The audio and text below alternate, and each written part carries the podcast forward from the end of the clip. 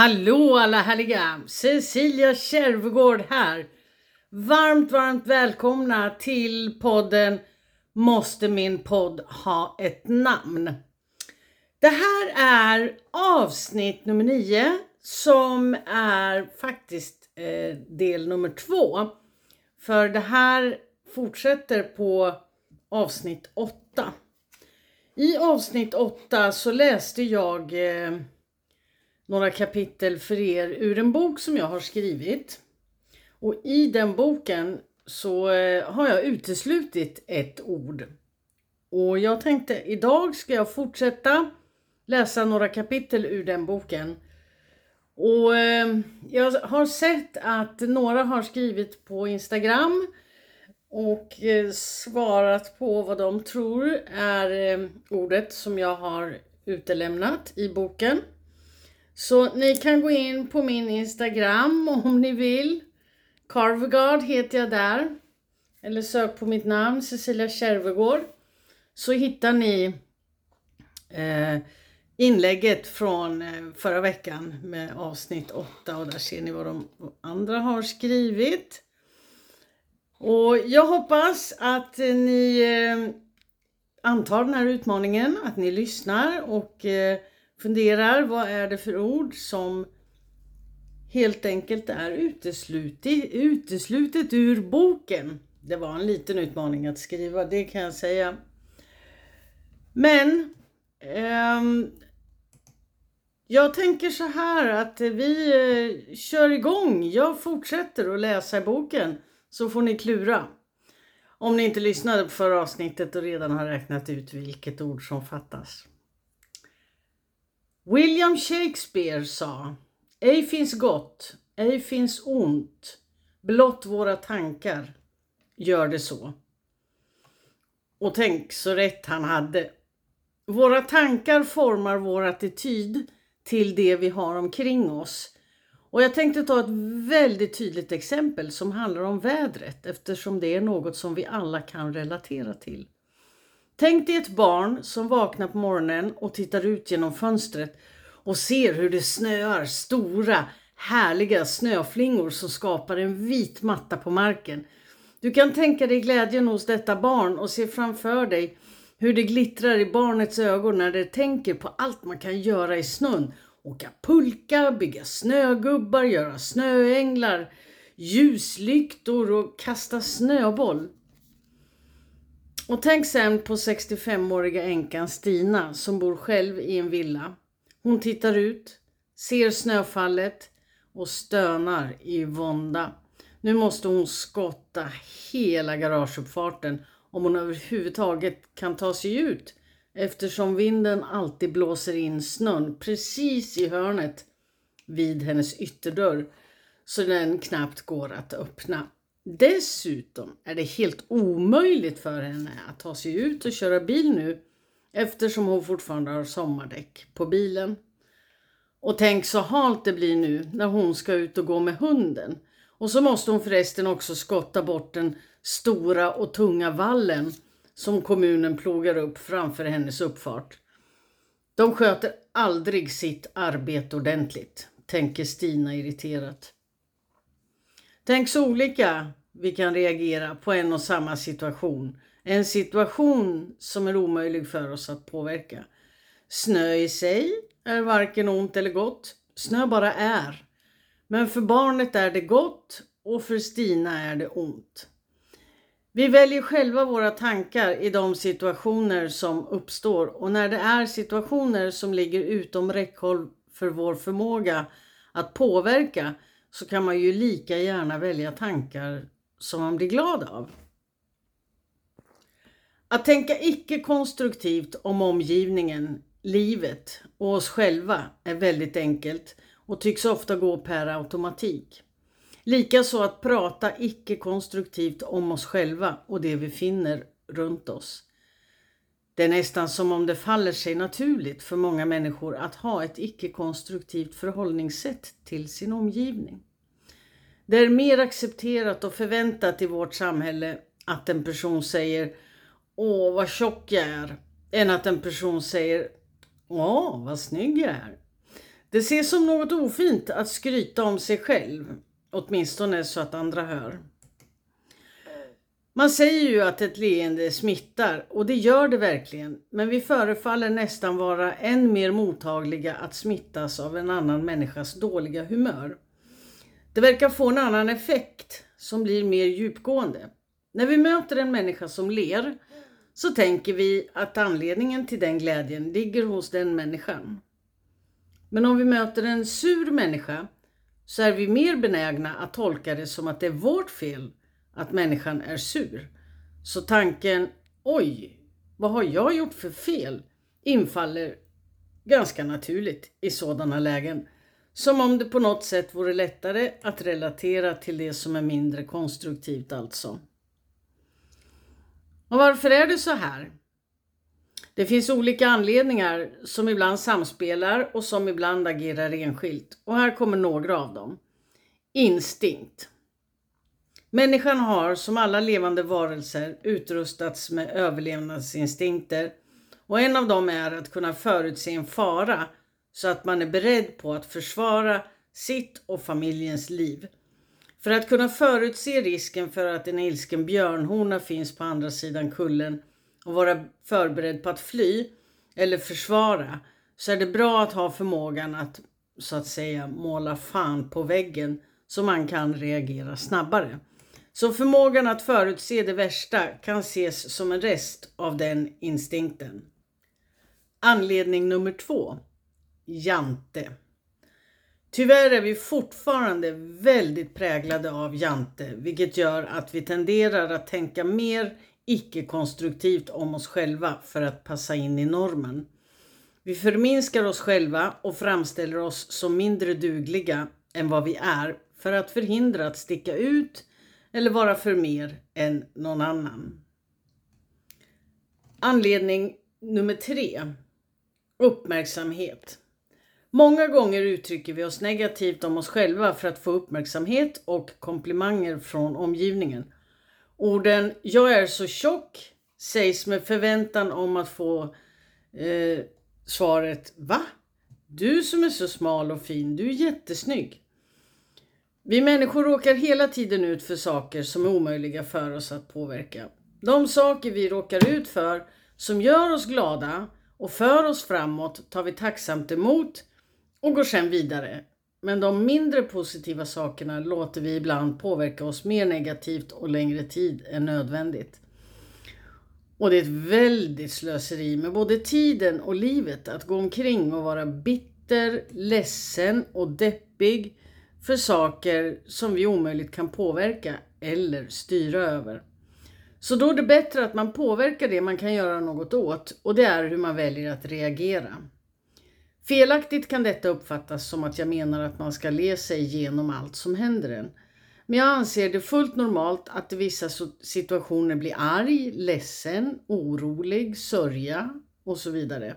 Däremot är det viktigt att ta sig igenom den typen av känslor utan att fastna där. Som ett exempel på hur du kan hantera en situation som du är oförmögen att påverka tar vi en arbetsrelaterad situation. Du jobbar på ett ställe där du har vissa arbetsuppgifter som du verkligen avskyr att göra. Det här är uppgifter som, du, som verkligen måste göras och det finns inget sätt för dig att slippa dem. Och då har du ändå några valmöjligheter. Klaga och må dåligt.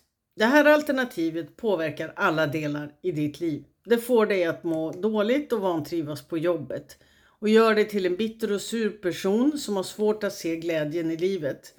Kan även leda till magsår och andra fysiska besvär. Detta påverkar även dina kollegor som är tvungna att umgås med dig.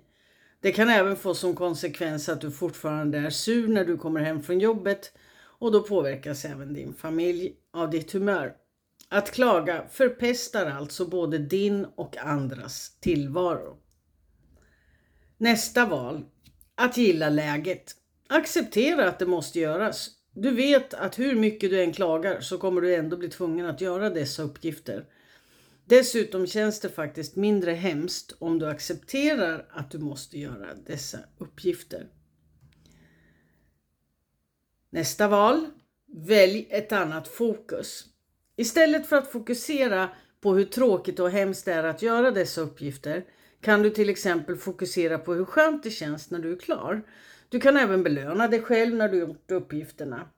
Bestäm gärna i förväg vad din belöning blir nästa gång du ska göra det här så kommer det bli roligare och gå snabbare när du utför dessa uppgifter. Och fokusera på hur bra det blir både för dig och dina kollegor när du har gjort uppgiften. Med andra ord, fokusera på resultatet istället för uppgiften. Nästa val. Säga upp dig. Om det ändå bara är pest och pina och du misslyckas totalt med att sluta klaga eh, och må dåligt över det som ligger utanför din förmåga att påverka så kan du alltid säga upp dig och söka nytt jobb. Det finns ingen som tjänar på att du mår dåligt på jobbet och det är knappast meningen att vi ska må dåligt av att jobba. Kom ihåg att du presterar bättre när du mår bra.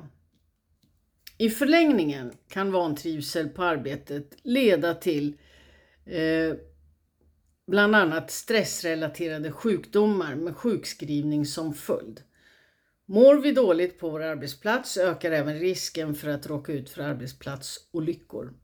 Som du ser har du alltid flera valmöjligheter även om själva situationen ligger utanför din förmåga att förändra den. Nästa kapitel, tankar om dig själv. Visst är det konstigt att det är okej okay att vara elak mot sig själv? Få skulle drömma om att säga så elaka saker till sina älskade som de säger till sig själva. Människan är alltså så korkad att hon fyller sin hjärna med lögner om sig själv trots att det skapar känslor som ledsamhet, underlägsenhet, värdelöshet, mindervärdeskomplex, irritation och andra begränsande känslor. Och så har man med sina tankars hjälp skapat en helt värdelös dag som helt tagit musten ur en. Det är anmärkningsvärt hur vi kan tillåta oss att behandla oss själva så illa i tankarna. Dessutom så överensstämmer tankarna väldigt sällan med verkligheten. Och om de skulle spegla en verklig händelse så brukar tankarna vara kraftigt överdrivna. Så jag brukar istället säga behandla dig själv så som du behandlar andra. Det skulle få människor att må så mycket bättre och ge mer glädje i livet, både för dig själv och andra. Så har du tänkt på hur viktig du är för dig själv? Eftersom du nu vet att hjärnan saknar förmåga att skilja fantasi från verklighet kan du lika gärna fylla hjärnan med positiva bilder om dig själv vi begår alla små misstag mer eller mindre dagligen och det är helt okej. Okay. Men vi glömmer att lägga vi glömmer till exempel att lägga frukt i barnets väska, häller i för mycket salt i maten, gör någonting i fel ordning, missar ett telefonsamtal, tappar bort en nyckelknippa, skär oss på ett kuvert med mera, med mera. Och utan tankefel så låter man det bara passera och gör bättre ifrån sig nästa dag. Men många begår tankefelet att klandra sig själv. Skälla, gräma sig, oroa sig och mata sin hjärna med icke-konstruktiva tankar. Om du till exempel är en person som ofta glömmer saker, vilket gör dig irriterad, så domineras säkert din inre dialog av tankar kring hur glömsk du är. Du talar ofta om för dig själv att du är glömsk och berättar det säkert för din omgivning också. Typiskt mig jag är ju så glömsk.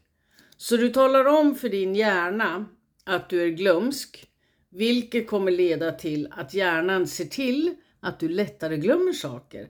Och nästa gång du glömmer något så bekräftar du för hjärnan att du är glömsk. Och så fortsätter den spiralen. Så nästa gång du glömmer något, skratta åt dig själv och säg att du har ett väldigt bra minne egentligen. Sätt på dig dina fokusglasögon som fokuserar på ditt suveräna minne.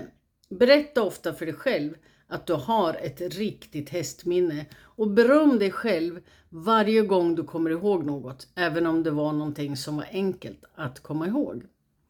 Så glöm ditt dåliga minne, och fokusera på att du har ett suveränt minne. Eh, och ta dig tid för att fokusera. Som när du befinner dig i situationer där du bara väntar, i en bilkö, på ett tåg eller liknande, så kan du utnyttja den tiden till att ta på dig ett par fokusglasögon för att styra om en inre dialog till att bli mer konstruktiv och gynnsam för dig.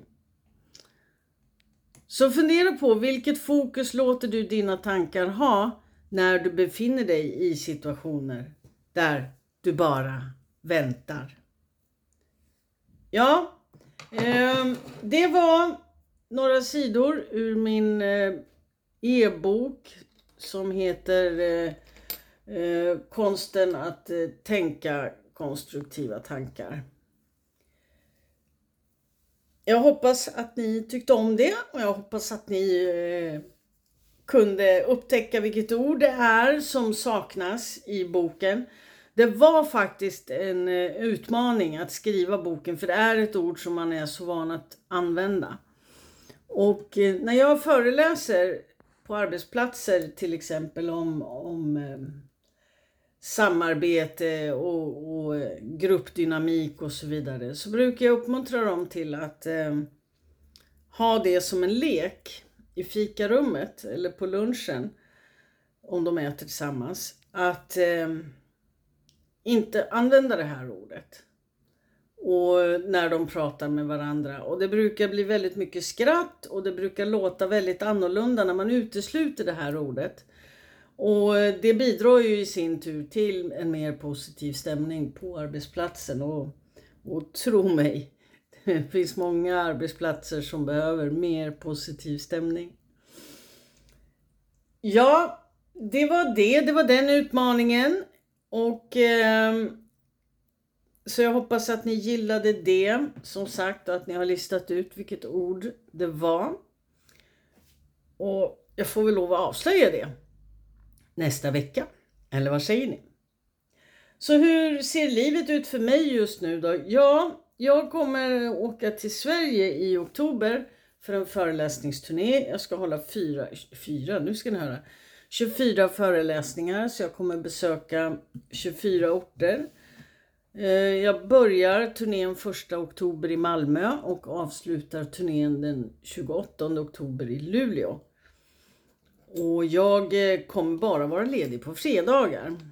För eh, det är ingen bra dag att föreläsa. Det är ingen som är ledig på dagen eh, för att gå på föreläsning. Och fredagkvällar då är det, jag vet inte, tacomys kanske och så vidare. Så att därför har jag ledigt några fredagar i oktober men alla andra dagar föreläser jag.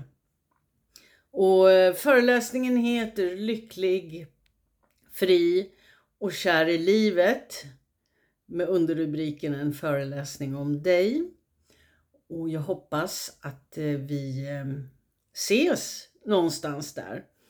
Jag har skrivit om föreläsningarna på min Instagram Sen har jag en grupp på Facebook som heter Attraktionsguiden och där hittar ni också all information om föreläsningarna. Sen finns biljetter till föreläsningarna i min webbshop på min hemsida som heter eh, attraktionslagen.online. Och eh, jag hoppas att vi ses där ute någonstans i Sverige i oktober. Vi har redan börjat sälja biljetter och eh, det är ju först till kvarn som gäller. Det finns begränsat med platser. Man kan ju inte knöla in hur många personer som helst i en lokal. Det finns ju brandföreskrifter och brist på stolar och så vidare. Och det är bara förköp som gäller så att vi vet hur mycket fika som, som vi ska ha. Eh, så. Men eh, jag får önska er en eh, fortsatt härlig dag. Eh, jag återkommer om en vecka. Sköt om er och kom ihåg, var snäll mot dig själv. Hej då!